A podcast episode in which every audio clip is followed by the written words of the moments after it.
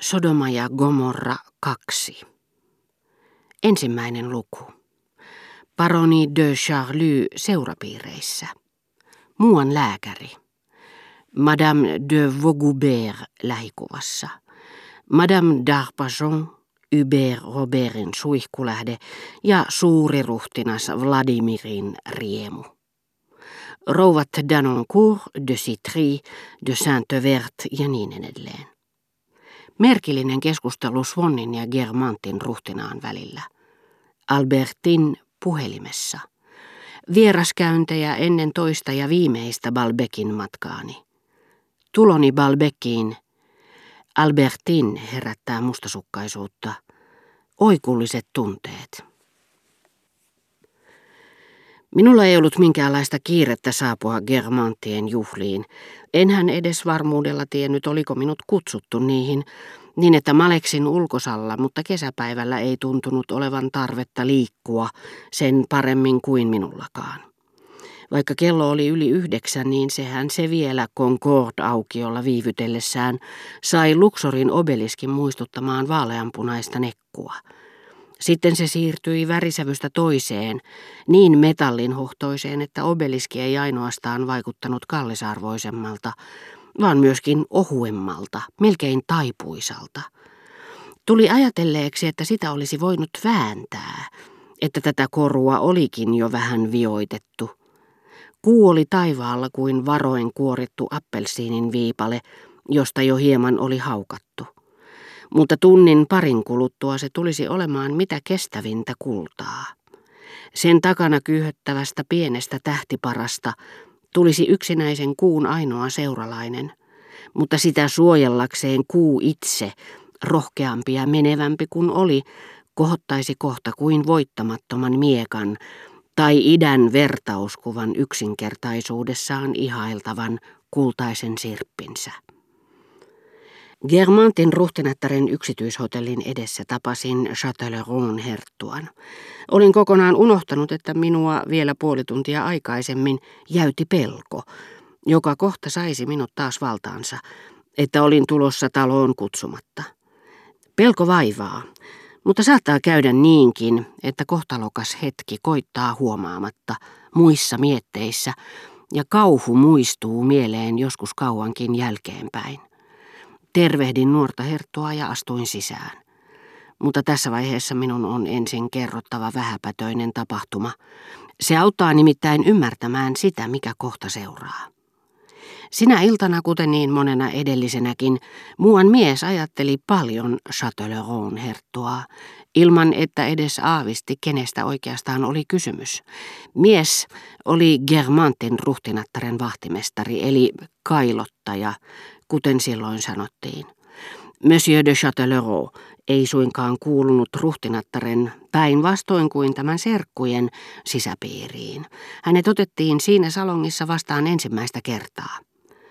Oltuaan kymmenen vuotta vihoissa ruhtinattaren kanssa hänen vanhempansa olivat tehneet sovinnon pari viikkoa aikaisemmin, ja koska he sinä iltana joutuivat olemaan poissa Pariisista, he olivat pyytäneet poikaansa edustamaan heitä mutta ruhtinattaren vahtimestari oli jokunen päivä aikaisemmin tavannut Champs-Élysées'llä mielestään todella viehättävän nuoren miehen, jonka henkilöllisyyttä hän ei ollut onnistunut saamaan selville.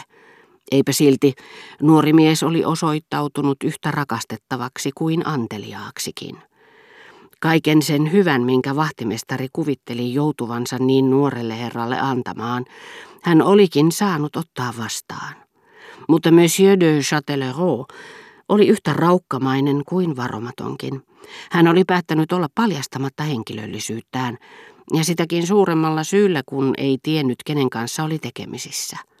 Hän olisi pelännyt kahta kauheammin, joskin aiheetta, jos olisi tiennyt sen. Hän oli katsonut parhaaksi tekeytyä englantilaiseksi, ja vahtimestarin kiihkeisiin kysymyksiin Olihan tämä toki halukas tapaamaan uudelleen sen, jolta niin paljon rahaa ja nautintoa oli saanut. Herttua tyytyi vastaamaan Avenue Gabrielia päästä päähän mitellessään. I do not speak French.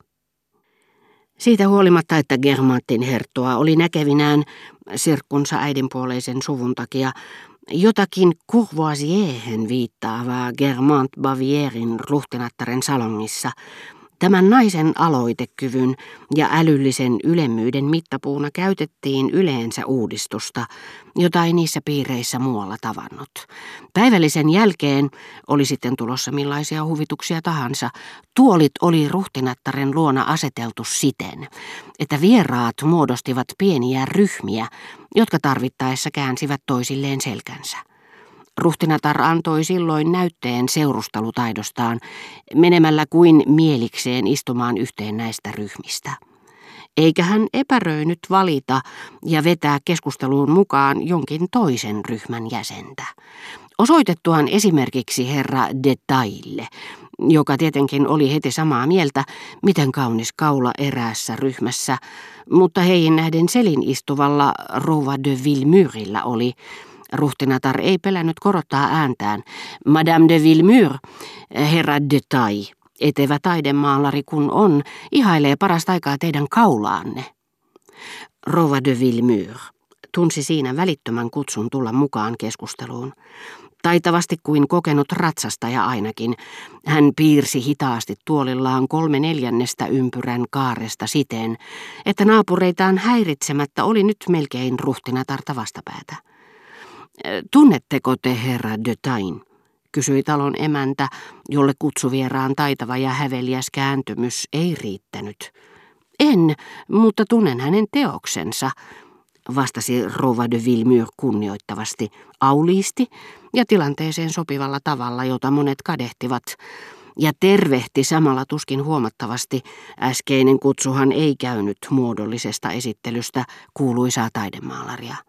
Monsieur de Taille, sanoi silloin ruhtinatar, tulkaa niin esittelen teidät Madame de Villemurille. Viimeksi mainittu teki tilaa unelman tekijälle, yhtä taitavasti kuin äsken oli kääntynyt hänen puoleensa. Ja ruhtinatar etsi ja valitsi tuolin itselleen. Hän oli nimittäin puhutellut rouva de Villemyriä vain saadakseen tekosyyn lähteä ensimmäisestä ryhmästä, missä oli viettänyt ensimmäiset kymmenen minuuttia, ja voidakseen tässä toisessa viipyä yhtä kauan. Kolmessa neljännestunnissa hän oli kiertänyt kaikki ryhmät, ja joka kerta valinta vaikutti välittömältä, mielihalun sanelemalta, mutta operaation tarkoituksena oli ennen kaikkea korostaa, miten luontevasti ylhäisönainen kohtelee vieraitaan.